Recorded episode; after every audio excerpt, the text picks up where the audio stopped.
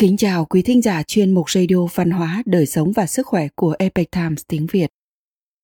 Hôm nay, chúng tôi hân hạnh gửi đến quý vị bài viết của tác giả Alan Shoff có nhan đề Ngài John Adams đã từng đánh cược bằng sự nghiệp để bảo vệ quyền xét xử công bằng.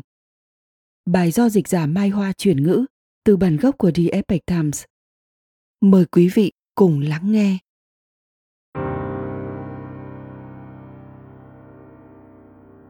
Cựu Tổng thống Hoa Kỳ John Adams đã bảo vệ những binh lính Anh từng bắn và sát hại những người dân thuộc địa, và hành động này của ông cũng đồng thời bảo vệ hệ thống tư pháp của Hoa Kỳ. Vào sáng sớm ngày 5 tháng 3 năm 1770, tuyết đã bắt đầu rơi khắp New England. Ở Boston chỉ có một người lính canh duy nhất là binh sĩ Hugh White đứng gác tại nhà hải quan. Anh là lính ném lựu đạn thuộc Trung đoàn Bộ binh 29, một trong hai tiểu đoàn quân đội của bệ hạ vẫn còn hiện diện ở Boston để giữ trật tự và thu thuế hoàng gia.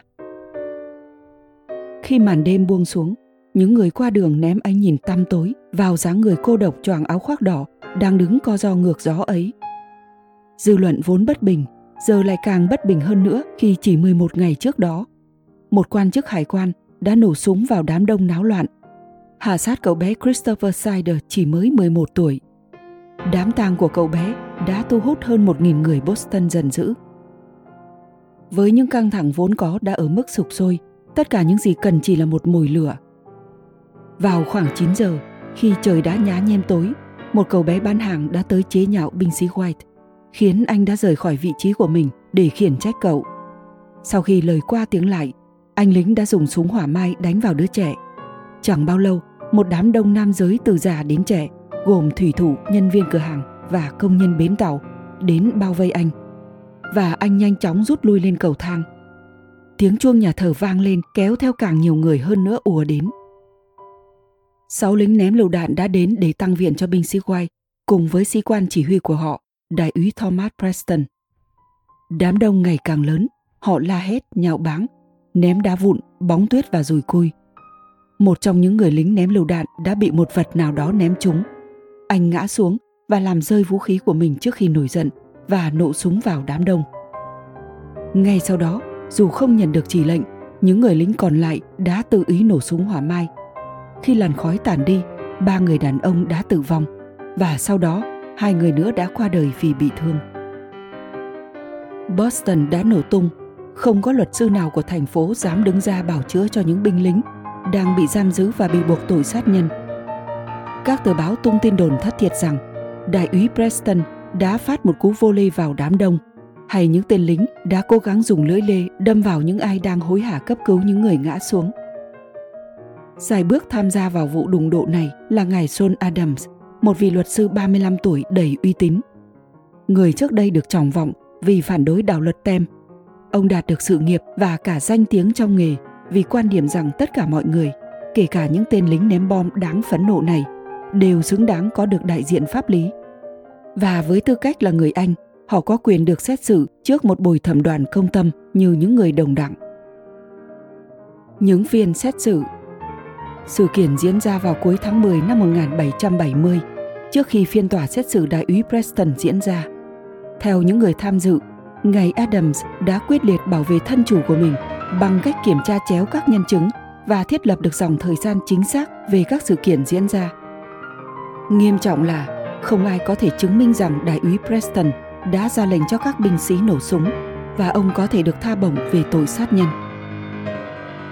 Bắt đầu từ cuối tháng 11, tòa án đã tách 7 người lính bắn lựu đạn với người chỉ huy của họ để xét xử riêng. Chiến lược của ngài Adams là tập trung vào bạo lực và cơn phẫn nộ của đám đông, đưa các lời khai về vị trí và tư thế hung hãn của người bị hại, số lượng và tình trạng của đám đông cũng như những loại vũ khí mà họ dùng đến. Những lập luận kết luận của ông được lưu lại cho hậu thế bằng việc tốc ký, là một trong những lời biện hộ vĩ đại nhất trong lịch sử tư pháp Hoa Kỳ. Ông đã nhấn mạnh, sự thật là những thứ cứng đầu, bất kể mong muốn, thiên hướng hay sự sai khiến từ nguồn cảm xúc mãnh liệt của chúng ta thế nào đều không thể thay đổi trạng thái của sự thật và chứng cứ. Nếu chứng cứ cho thấy những người lính gặp nguy hiểm đến tính mạng, thì việc nổ súng để tự vệ sẽ là tội sát nhân chính đáng. Còn nếu tính mạng của những người lính không gặp nguy hiểm Nhưng cùng với sự khiêu khích của đám đông, luật pháp giảm tội sát nhân xuống tội ngộ sát, vì những cảm xúc mảnh tồn tại trong bản chất của con người chúng ta mà không thể tận diệt. Bồi thẩm đoàn đã đưa ra một phán quyết đáng ngạc nhiên sau 2 tiếng rưỡi cân nhắc, tha bổng cho 5 binh sĩ trong 7 người, và chỉ có 2 người bị buộc tội nhẹ hơn là tội ngộ sát. Đó là 2 binh sĩ có chứng cứ chứng minh được rằng đã bắn thẳng vào đám đông. Di sản cho hậu thế.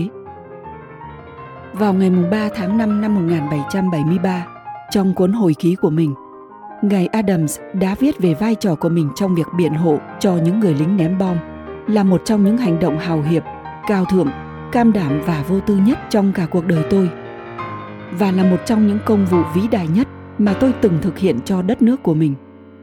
Chắc chắn, từ góc nhìn của lịch sử, điều tốt nhất vẫn chưa đến với ngài Adams, thành viên của Quốc hội lục địa, đồng tác giả tuyên ngôn độc lập, tác giả của Hiến pháp Khối Thịnh vượng chung Massachusetts, đại sứ Hoa Kỳ tại Pháp, Cộng hòa Hà Lan và Vương quốc Anh, phó tổng thống đầu tiên và tổng thống thứ 2 của Hoa Kỳ.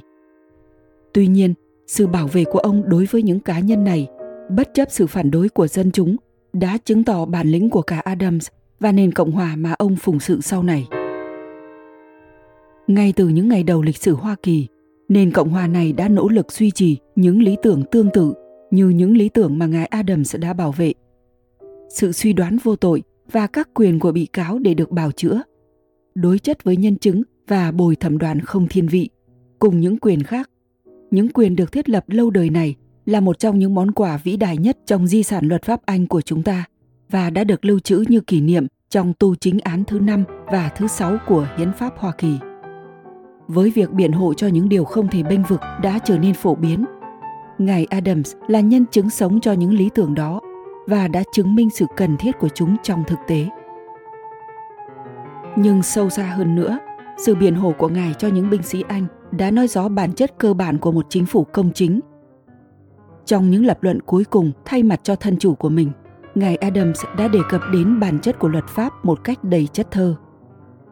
Luật pháp sẽ duy trì một con đường ổn định bất biến giữa mọi thăng trầm của chính phủ, giữa những cơn biến động của cảm xúc mạnh mẽ hay giữa những chuyến phiêu đáng của nỗi nhiệt thành. Nó sẽ không thể bị bẻ cong trước những mong muốn bất định, những huyễn tưởng và tính khí phóng túng của con người. Thay vì là một nhà nước dựa trên ý chí của một người hoặc thậm chí là nhiều người đi nữa, những vị tổ phụ có ý định rằng nền Cộng hòa sẽ là một chính phủ của luật pháp, chứ không phải của con người, như ngài Adams đã đề cập trong tuyển tập tiểu luận của ông. Trong thời đoạn không ổn định này, khi một số người cho rằng những kẻ mưu đồ và nổi dậy đã chà đạp những nguyên lý lâu đời của nền Cộng hòa, thì ý chí quyết tâm của ngài John Adams khi đứng về nhà nước pháp quyền sẽ dẫn lối cho tất cả chúng ta. Quý thính giả thân mến, chuyên mục Radio Văn hóa, Đời sống và Sức khỏe của Epoch Times tiếng Việt đến đây là hết. Để đọc các bài viết khác của chúng tôi, quý vị có thể truy cập vào trang web epochtimesviet.com. Cảm ơn quý vị đã lắng nghe, quan tâm và ghi danh theo dõi kênh. Mến chào tạm biệt và hẹn gặp lại quý vị trong chương trình lần sau. Kính chúc mọi điều bình an và tốt lành tới quý vị cùng người thân.